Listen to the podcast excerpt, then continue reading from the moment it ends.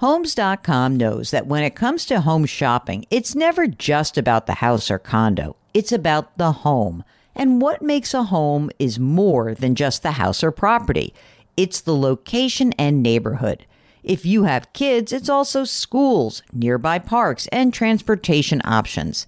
That's why Homes.com goes above and beyond to bring home shoppers the in depth information they need to find the right home.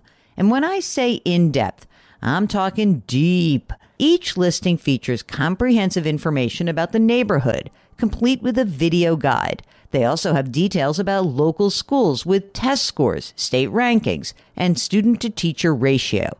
They even have an agent directory with the sales history of each agent. So when it comes to finding a home, not just a house, this is everything you need to know all in one place.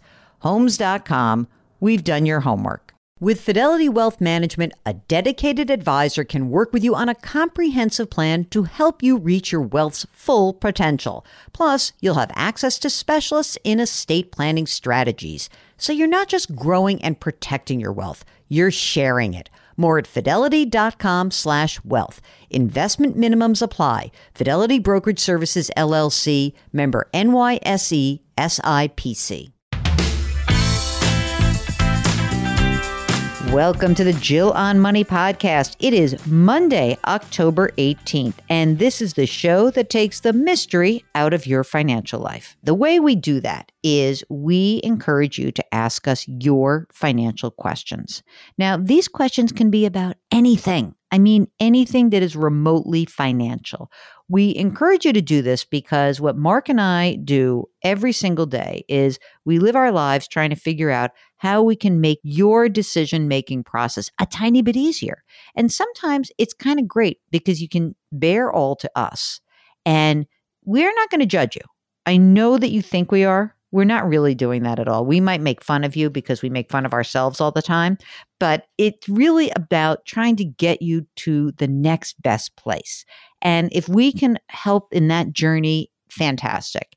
So all you need to do is go to our website. It's jillonmoney.com. Click the contact button and we can help you out. Okay? Easy. Now, this is a kind of a tough email to start with, Mark, and I want to do it because it's uh, it's real life and we're all about the real life stuff. Okay. So this is from Jeff who says, Jill and Mark, I listen to all of your podcasts and I prefer the ones where Mark talks. Mark, talk right now. Thanks, Jeff. I have at least one fan, Jill. There you go. Many fans. As Tina Fey said when she first won an award for uh, whatever, 30 Rock, she said, I want to thank the dozens of viewers who got us here. Mark, you have dozens of fans. I think you have thousands of fans, frankly. Anyway, let us move on. So Jeff says, I'm just over 66 years old, and my wife was both disabled with a variant of muscular dystrophy and had lung cancer. Oh my God. We were married 39 years, and because of her disability, long term care insurance was not an option. So Jeff said, I made a commitment to save enough that I could be assured she would always have in home care, even if I were to pass away first. Sadly, oh, she passed away three months ago, not from the cancer, before hardly any of the assets were depleted. So I guess I played the cards wrong and should have spent the money having more fun with her. Oh well. Mark, that's a tough one, right? I mean, there are times where we all make decisions that we think are the the best probable decisions to make. Mm-hmm. And I don't want Jeff to go back and say, "Oh, I, I should have done it differently." Yeah. My guess is you made the best decision you could, right? Easy to say that now, but he didn't know what was going to happen. Exactly. And you know, there there are many cases where you would want to have that money and so please try to take yourself off the hook on that. Jeff goes on to write we have no children, a niece and a nephew that have treated me dearly, and I've relocated to be closer to them so I can see leaving them money. But I've sold our home because I can't stand to stay in it, and for now we'll be renting it approximately $1,800 a month. I've had a lot of other expenses recently, staying in a hotel for a couple months, that's temporary. you'll see below a huge amount that I've saved is in a traditional IRA versus a Roth. But I question how much Roth conversion to do because I will be taxed as a single taxpayer beginning next year. And also the uh, surcharges for Medicare, IRMAA surcharges. Okay. I currently have a fixed income of approximately $90,000 that is comprised of Social Security survivor, pension, and an annuitized 403b from my wife's employer with a 100% survivor benefit. So he's got a lot of income, Mark. When I reach 70 in three and a half years, the number will increase to about $114,000. Yikes, when he's going to take his own Social Security. So he's got a bunch of money. 2.7 million 1.7 in a traditional IRA, 800 grand in a brokerage, 200 grand in a Roth, 50-50 split. After closing on the sale of the home, another 320 will go into a brokerage account unless you have a better idea. The bank accounts total about 250 grand. Um, so all in, Mark, he's got 3.2 million dollars. Um, so, Mark, how do you feel about the Roth conversions for Jeff? What do you think? Well, so Mark is noting that you have a lot of cash to pay the taxes. And, you know, maybe if you converted this year, there, you know, because this year you'll still file married, you'll still file your taxes as married filing jointly. And so maybe this could be a year where you take a slug of the money and convert it. Because married filing jointly, you're in the 24% bracket up to $329,000. And I want you to just remember that 24 for a second because 24% is what your bracket will be, or the top bracket you'll be in when you're single and receiving all that extra money. So I think what I would do, and I agree, Mark, I think I would take a slug of the money that keeps me in the 24% bracket, right? So up to let's just call it 329,000 and I don't know all your deductions, but maybe you work on this with your accountant. I would take that slug of money, I would convert it I'd pay the tax on it, just pay it with the sale of the home, right? You're going to have that. And then you will have more of this money that is converted. How much more? Maybe, you know, let's just do a couple hundred. And then maybe next year, let's see where the, the chips fall. But, you know, as a single taxpayer, you know, you you maybe have one. I don't know. The IRMAA thing is tough though, Mark. He's going to have to pay more for Medicare if we do this, right? So, by the way, IRMAA is the income related monthly adjustment amount, which is that you get a surcharge of your Medicare premium if you have taxable income that's higher than sort of the masses. So, if you're single, you can go up to 138,000 and you would pay 180 bucks extra a month. Ah, that's still good. If you convert and keep the amount under Let's see. Do you want to know the 500,000 number? If you convert and you get up, you're not going to do that. He's going to stay in the 24% tax bracket, which would be 164,000. And the IRMAA cost of that would be like an extra 300 bucks a month. I think that's worth it, don't you? So I think the way we're going to suggest to you is you do a bigger slug this year, stay in the 24% tax bracket, you might have to pay more for your IRMAA, but I, I don't think you're going to be much more. To be, you know, like I said, about just under $300 a month for your surcharge. Next year, you stay in the 24% bracket. You can convert as much up to that will get you up to $164,925. It'll go up a little bit next year, but let's just call it 165.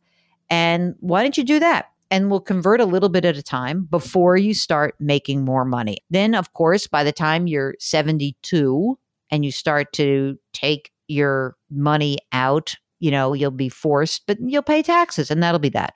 And you'll get as much money out as you can by the time you're hopefully before age 70 because obviously in the next few years this is a small window of opportunity but i think that's about it i don't think you're going to do you're not going to do a ton more that's what I think. So, my advice is a little bit on the Roth conversions. Your tax brackets change when you go from married to single, but for this year, you're still married filing jointly and the IRMAA conversation. Hopefully, Jeff, I don't know what to say except I'm so sorry for your loss. What a terrible, tragic loss. But I also hope that you give yourself a little bit of kindness and don't second guess your decisions because we all do the best we can. Mark, say goodbye to Jeff because you wish him the best, and he is your the basically the president of the Mark Tallarico fan club. I'll get you a mug, Jeff. It's coming your way. He's lies. Okay. uh, all right. So let us move on. Thank you so much, Jeff. And again, let us know if there's anything else we can do for you. Beth writes, I love your podcast. I've learned so much. My husband and I are 58 years old. They make 350 grand. Our home is paid off. It's worth $500,000. They've got 3 million bucks in a qualified plan, 1.2 non-qualified. We bought a rental property as an investment in 2014. It is a three family home. It nets us 12 grand a year. They just refinanced it at 3.5% for 20 years. Okay. Uh, it's probably worth 600 now. Hmm. Wow. Okay. One of the renters approached us about buying it. Oh, Mark. Okay, let's just think about this. So they've got they've got a $600,000 property, a $350,000 note. So they've got 250 grand in equity and it's only giving you 1000 bucks a month. That seems so small for the for what it is. Should we sell it? Is it more important for us to keep it as an alternate revenue stream if we retire? Is it better to guard? You know what I'm going to say? You ready? Sell it. I'm not looking back, Mark. I'm swinging for the fence. That yeah, it sucks you just refinance because you threw that money out the window. But this is not even a great. This is not a performing asset in my mind. Maybe it's like you bought it for cheap, cheap, and it's just ballooned up in value. I'd take the money and run. Thousand dollars a month is nothing. Selling it, sold. Okay, next up, Kelly is self-employed, single, 40 years old, no kids. Kelly has two payments a home mortgage and graduate school loans. And the, paying a little bit extra on the home mortgage, even though it's a two and a quarter percent loan, that's dubious decision right there. Kelly writes, My graduate student loans are deferred right now through January 2022. Uh, 6% interest when it restarts. So that's a real interest rate. I've already put $6,000 in my traditional IRA for 2021. I've also put $3,600 into my HSA for this year. I've got 10 grand in savings to make a large payment on my student loans before interest rates start accruing again or put into a simple. This is interesting. I had five years when I was I had self-employment. I wasn't able to contribute, blah, blah, blah. I had $75,000 in IRAs right now. From what I've read, I should be able to have a traditional IRA and a simple IRA, but I may not be able to deduct the whole amount. What do you suggest? Put money into a simple, get caught up to where I should be, retirement fund wise at age 40, or pay off my grad school. Mark, you want to pay off the grad school loans or make a simple contribution? I know what where my decision lies. I'm going after the student loans also. Pay off the student loans before that interest rate clock starts ticking again and stop paying extra on your home mortgage and use whatever that differential is. It looks like about 250 bucks a month and add it to retirement. That's it. You're done. Thank you, Kelly. okay. Um all right, next. Melissa's 57, Melissa's husband is 58. We're starting to think more about retirement. Mark, I must be crazy that I'm in my 50s. I'm not thinking at all about retirement, except to think that when I hear this, it makes me anxious. Okay, here's the question I received information from my alma mater about charitable annuity, and I'm wondering if I should consider this as a way of securing some income later in retirement. Also, I'd like to know at what point is it okay to give up our life insurance policies and think about long term care? Okay, let's deal with the latter. Uh, you did. You gave us absolutely zero int- information about your asset levels. Okay.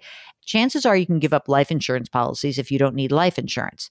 A charitable annuity is interesting, but it's still an annuity and you have to be charitably inclined and you got to have a bunch of money. And I'm not exactly sure whether any of that makes sense for you. So, can you give us more details? Don't you hate it when I ask that? Is it annoying, Mark, when I say more details, please? Them's the rules. We need more information. Okay. I love the name. Is it not possibly that I'm going to try to um, pronounce this? So this is listener from Sweden and has a question about taking Swedish pensions. Okay. I'm from Sweden. I live in the US with my wife. We moved back here in 1995. We worked enough to receive pensions from Sweden, and we've also worked long enough to be fully vested here in the United States. Hmm, we're close to retirement. Uh, wife is 64 and he's turning 64 in January. We tried to figure out when we should start collecting from Sweden.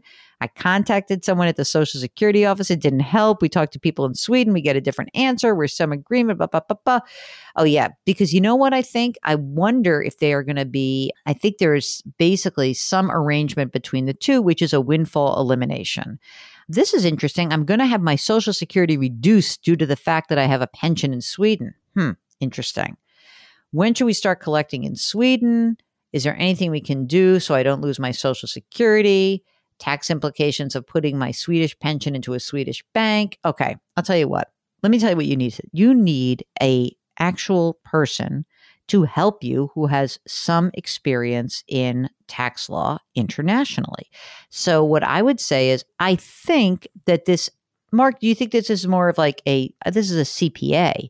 I might want to talk to somebody who is a CPA in Sweden who knows someone in the US. I think that's what I would try to do. There are certainly people who have uh, experience in doing international arrangements, and there are people who do see. I had a client once way back when, and where did he live? I think he lived in like Belarus or someplace like that, and worked for a big, huge law firm and was placed in a you know sort of an Eastern European. And then he moved. Then he I think he moved and ended up moving to Hungary. Hope he doesn't live there anymore. Also, because Viktor Orban's a bad dude and this guy was gay. So it can be a good place for a gay guy to live, right?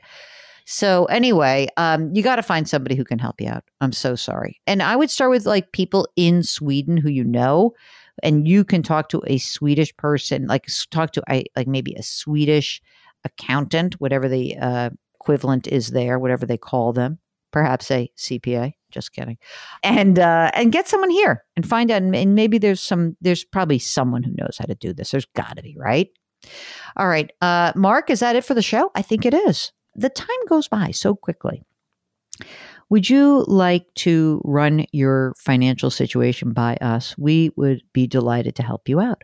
Go to jillonmoney.com click on the contact button. Tell us if you want to come on the air. Then Mark does everything else. Okay. While you're on the website, sign up for our free weekly newsletter. And by the way, don't forget that I'm writing this book and I'm seeking some stories. I want to find people who've made big decisions amid or in the aftermath of COVID whatever it is. I want to hear from you. Um, in the subject of the, when you click on the contact button, just say book fodder or book stories. I, want to talk to as many of you who have made life decisions, career decisions, financial decisions that uh, were really motivated by the crisis of this period. Okay? That's what I'm looking. So please help. Thank you. Thank you. We very much appreciate that. Okay, try to lift someone up today and remember grit, growth, grace. We'll talk to you tomorrow.